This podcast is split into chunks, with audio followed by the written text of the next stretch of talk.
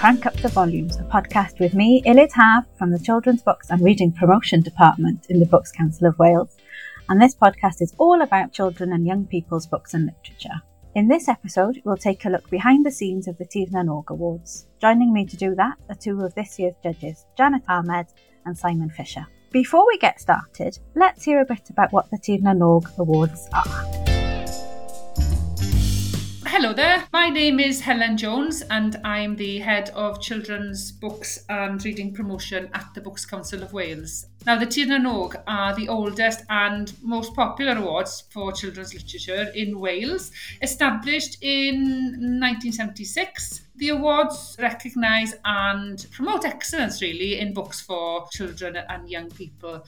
The awards have been won by some of our leading authors, including Manon Stefan Ross, Jack Jones, Gareth F. Williams, Catherine Fisher, Jackie Morris, to name a few. Now, there are three prizes of £1,000 each and these are awarded annually to the overall winner in the three categories. The awards are sponsored by Silip Cymru, the uh, Chartered Institute for Librarians and Information Professionals here in Wales. We've already released the shortlists. The shortlists are released uh, annually in both English and Welsh language categories, and they're obviously uh, published preceding the awards. Now, the categories are Welsh language primary category, Welsh language secondary category, and then the best English language book with an authentic Welsh dimension for either primary or secondary age children.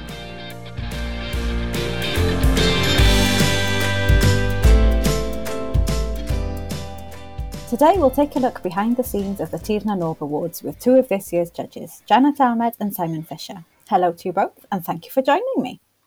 Hello. Hello. Nice to meet you, Ilid. You too, Jannat. Now then, let's talk about your work as judges. Jannat, this was your second year as a judge and your first year, Simon. How did you both find the experience? Jannat, let's start with you.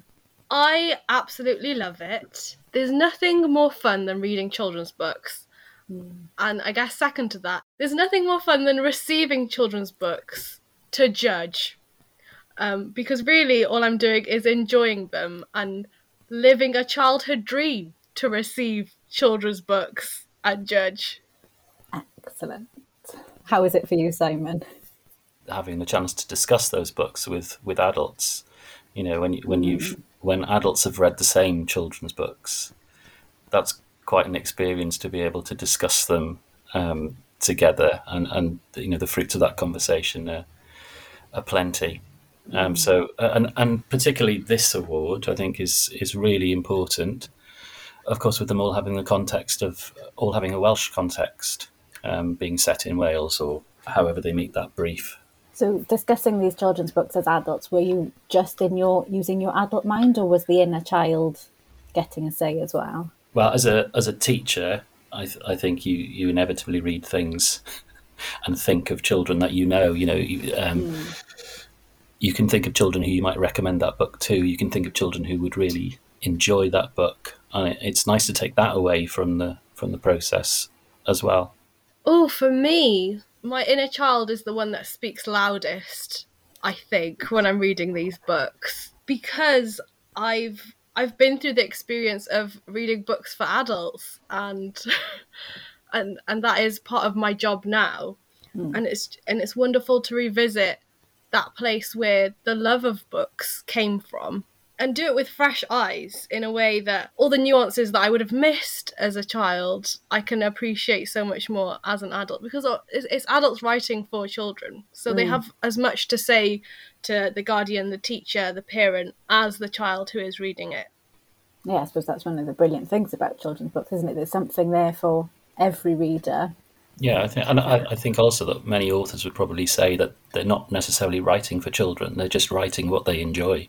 Mm and so you know that, that that reflects on the reader you know reading for pleasure for your own pleasure. That's the main purpose of reading regardless of what it is. How did you receive them? Did you receive a whole load in one go or did they come in dribs and drabs? Oh i think we had what two main parcels and a couple of individuals that came through as and when they arrived at a couple of late entries. Yeah a couple of late entries. We love those. And was it always exciting when they arrived Yes. Always. Seeing books that you might recognise, seeing books that I might have seen already in promotion and Mm. um, things like that. That's always fun. Yeah, you you always keep an eye out over the over the year and think, oh, I hope that one is submitted, or I hope you know, I hope that one comes through because that deserves to be shared, that deserves to be talked about. Um, yeah, I, I wasn't disappointed. Ah, Well, that was going to be my next question. Were you happy with the book submitted? Were you? Was there anything that you thought, oh, I wish that type of book, that genre, had been submitted? Perhaps not any specific books, but broadly speaking. I think one of the things that was missing last year and this was poetry that had the Tir na context of being based in Wales. Um, this year it was a real pleasure to have non-fiction titles. I think last year was very much more fiction based. I'm always um, I'm always surprised going back to what Jannat said before about um, poetry. You know, I, I I adore poetry. You know, Wales is Gwlad Beirdd a Chantorion, and we've got such a rich um, adult poetry networks across across Wales and publications that support that. And I'm I'm always amazed of where they come from because the there does seem to be a real lack of poetry for children, even compendiums of poetry for children. That's not to say the quality is not out there for this award because there, the the quality is there, but um, obviously not not poetry about Wales, which is what this award is focused on. So, with the Welsh authentic dimension, were you given criteria on that, or was it up to you to, to decide is this Welsh enough for me? This is a question that seems to appear every year whenever we're discussing perhaps that shortlist and mm. figuring out what should make the shortlist necessarily or what might reach the top of that. Mm. Um, yes, it's we're, we're giving the we're given the term authentic Welsh setting. Mm. How that appears in books can be very different, and what we deem authentic or not can differ between judges. Hmm. So that's always interesting and up for debate. you then end up taking something like a non-fiction book about Wales hmm. and comparing it to a novel that is set very clearly in Wales, and then maybe you've got folk tales, which are sort of traditionally Welsh. So you know the the authenticity is very very different in those in in those three situations. Um, and it, it is a source. I mean, it is the main source of conversation. I think. Well, based on my one year so far, but um, no, I, I I gather that it is a constant source of discussion. With all that in mind, how did you come up with your shortlist? I wanted to say with great difficulty. It wasn't necessarily Was it good difficulty because there was such a rich choice? with good difficulty. Yes, that's a nice way of putting it. and more accurate. We did have to work hard to cut it down. We did have quite a lot of um, potential shortlistees, shall we say? Um, and there was a lot of discussion, uh, hours of discussion around which ones should uh, make it, which is good. It's always good to be able to have those those conversations and, and battle it out because you certainly don't want to be in the opposite situation. Absolutely not. No. It might be hard for some of the authors' books who are submitted or the publishers themselves to hear that. Yeah, I think there were two other books that could have, in an, in an alternate universe, potentially have been part of the shortlist that we ended up with. But we have a limited number. I think our aim is to keep four or below, really, or th- three or below. Yeah. It's usually three, but this year a fourth one snuck in. So perhaps now is a good time to reveal the shortlist to those who don't already know. So I'll just go through them quickly. We've got 10 stories from Wales that everyone should know by Ifan Morgan Jones, illustrated by Telor Gwyn and published by Rily. The Valley of Lost Secrets by Lesley Parr and published by Bloomsbury. Swan Song by Gill Lewis, published by Barrington Stoke. And Welsh Fairy Tales, Myths and Legends by Claire Fayers, published by Scholastic. Those are the four shortlisted books. So we've got two fiction, one myths and legends, and one factual book. So we've got a nice range there. Shall we have a quick chat about each of them? Let's start with 10 stories from Welsh history that everyone should know. Do you agree that everyone should know those 10 stories? Yes, definitely. Yes. yeah, of course. We've chosen it. Yeah, this is a it's it's a stunning book. This is it's really really really good. Produced by Rily, and there's a lot of thought gone into um, gone into how this book has been been produced. It's been produced um, in two separate versions, as an English version and a Welsh version. Um, as well, and I think the format of it works really well because what you get is you get the story first of all, almost a first-person account over a double-page spread, and then you turn the page and you get more of the sort of factual and historical context of that story and it broadens out as well. So you know if you one of the stories is about um, owain glyndŵr um, as you might expect and um, over the page then you get a little bit more detail about the timelines and the princes of wales and more about the castles and a bit more about rebellions that took place. So it's a really nice introduction to these stories but also then places them within within the context of, of the history of that time. Were there any of the histories that you weren't familiar with yourself? Yes, I didn't know about the Welsh pirate, Black Bart. Oh, yeah. That was interesting Mm.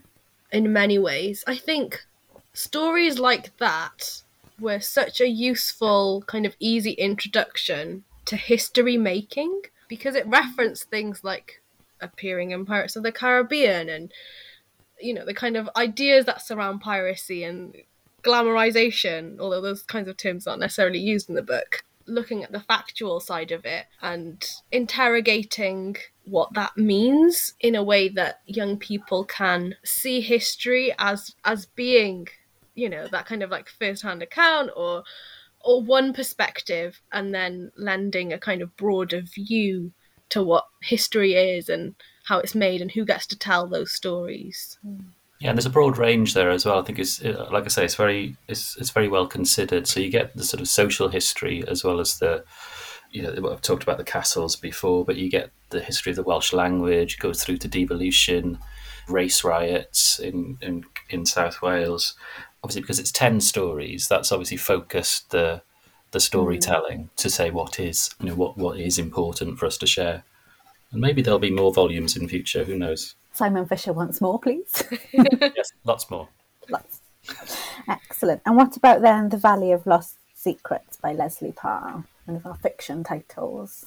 I heard about The Valley of Lost Secrets in a conference when it, it was a publisher highlight. This is coming up this year, and I knew immediately that one will be considered for and Org. So I was right. It has made the shortlist.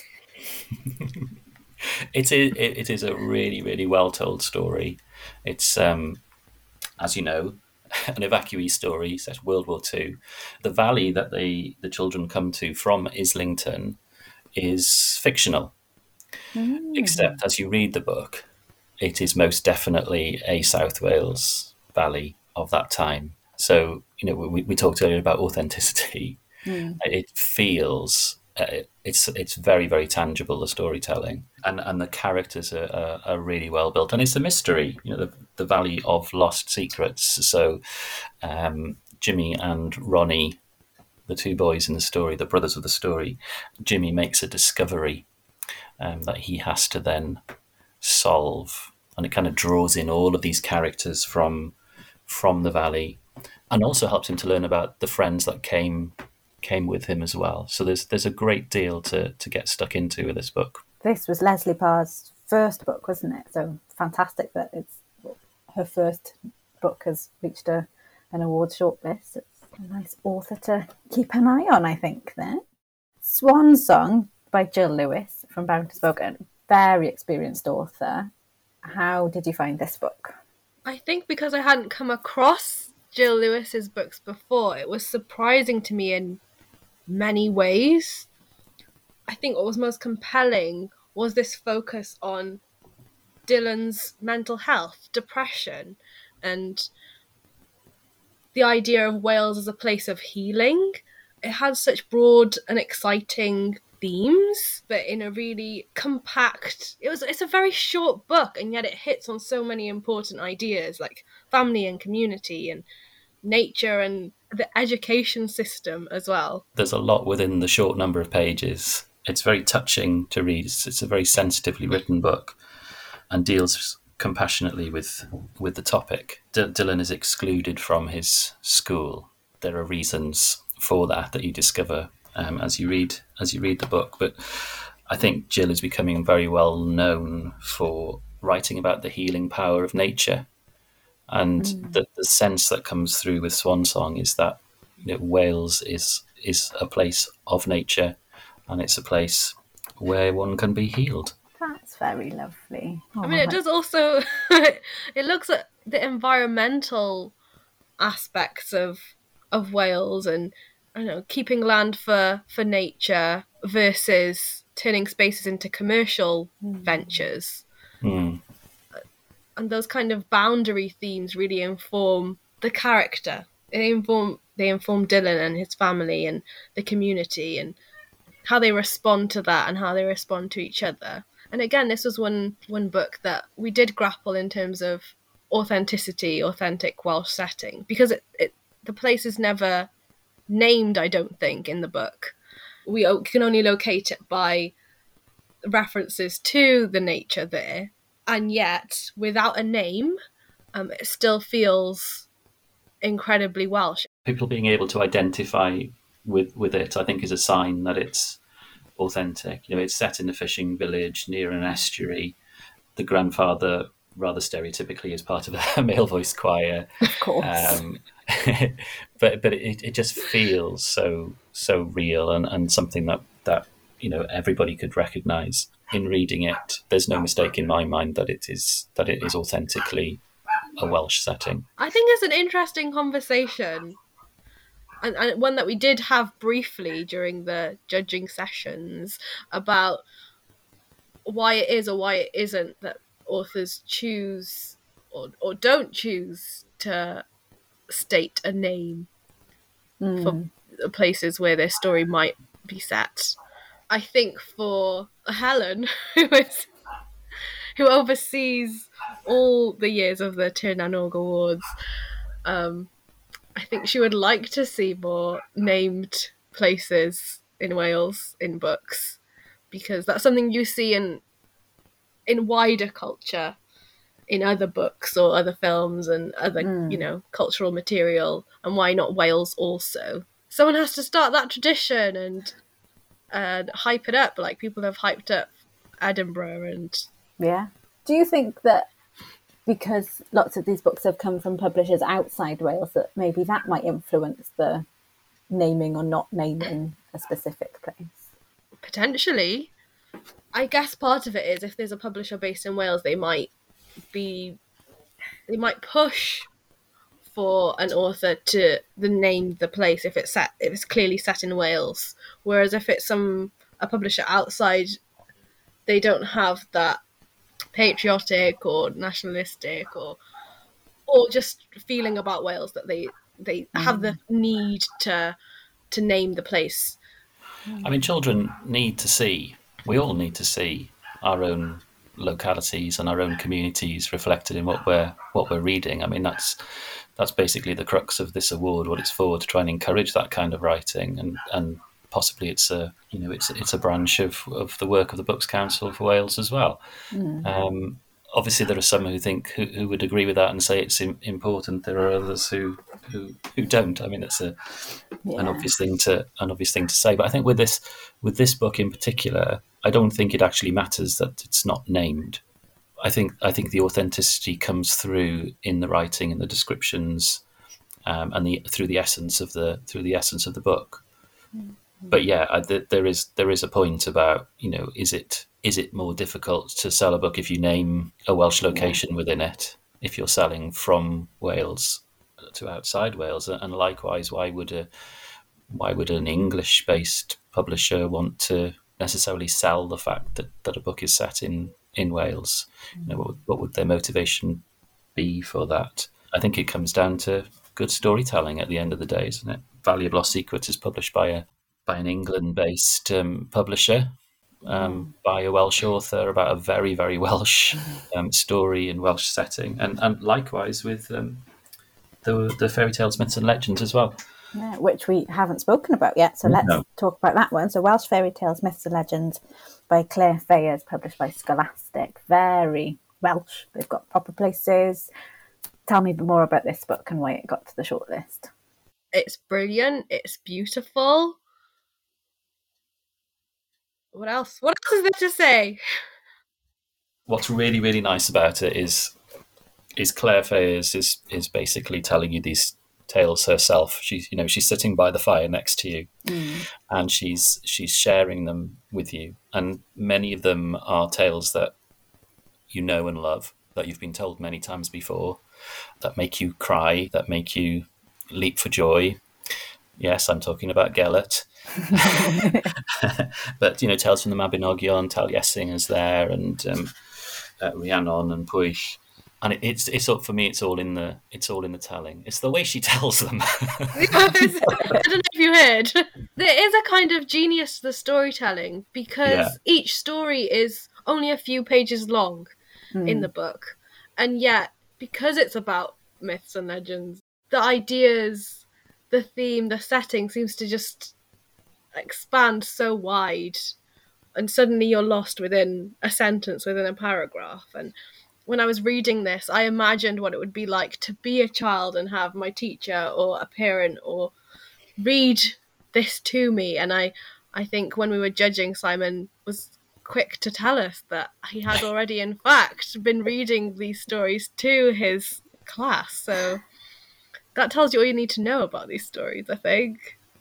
yeah, it's uh, they're ideal, and they're they're they're a great way in as well. You know, if you if you if you read the story of the Twrch Trwyth to to children, they're then immediately inquisitive about more stories. Could tell it, tell us more. Tell us another from that book. Let's go and find something else out about the Twrch Trwyth. Yeah, it's it's a, it's an inspiring collection, and um, yeah, brilliant, as Jannat said. What's interesting about Welsh fairy tales, myths, and legends is that it's part of a series Mm. with Yes. the Scottish and Irish fairy tales, myths, and legends as well. So I think that lends another feeling to uh, the book. Yeah, how we feel about the book as well. Yeah, as an introduction to the stories and as a way in and a, you know a couple of pages just to absorb this thing that can also feel really disconnected as well. I think one, one thing that's interesting about that book anyway, and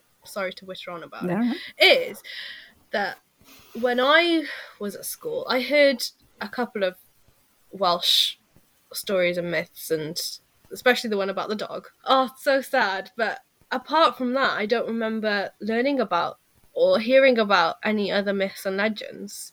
Hmm. Just the names that I'd come across in poetry that I was reading, and I didn't have any kind of context for it. So I think it's it's wonderful that it can bring all of that really quickly. Hmm. I think it's more it's more a part of the, the Welsh language fits more now with children's identity in Wales. I think, regardless of, of which part of Wales you're in, I think you know the, the language is a part of of the identity rather than, like you say, it being something that was studied in school and then forgotten about in all of the other lessons or outside. I, th- I think that's something that's really growing. Jannat, Simon, thank you both so much for joining me and giving us all your inside information. We must also thank the other judges, Alex Ball and Lydia Bundy. Once again, the shortlisted books in this year's English language category of the Tir na n-Og Awards are 10 Stories from Welsh History That Everyone Should Know by Ifan Morgan Jones, The Valley of Lost Secrets by Lesley Parr, Swan Song by Gill Lewis, and Welsh Fairy Tales, Myths and Legends by Claire Fayers. The winner will be announced on BBC Wales Arts Review Show on Friday, the 20th of May, so do make sure you tune in to find out this year's Tir na winner.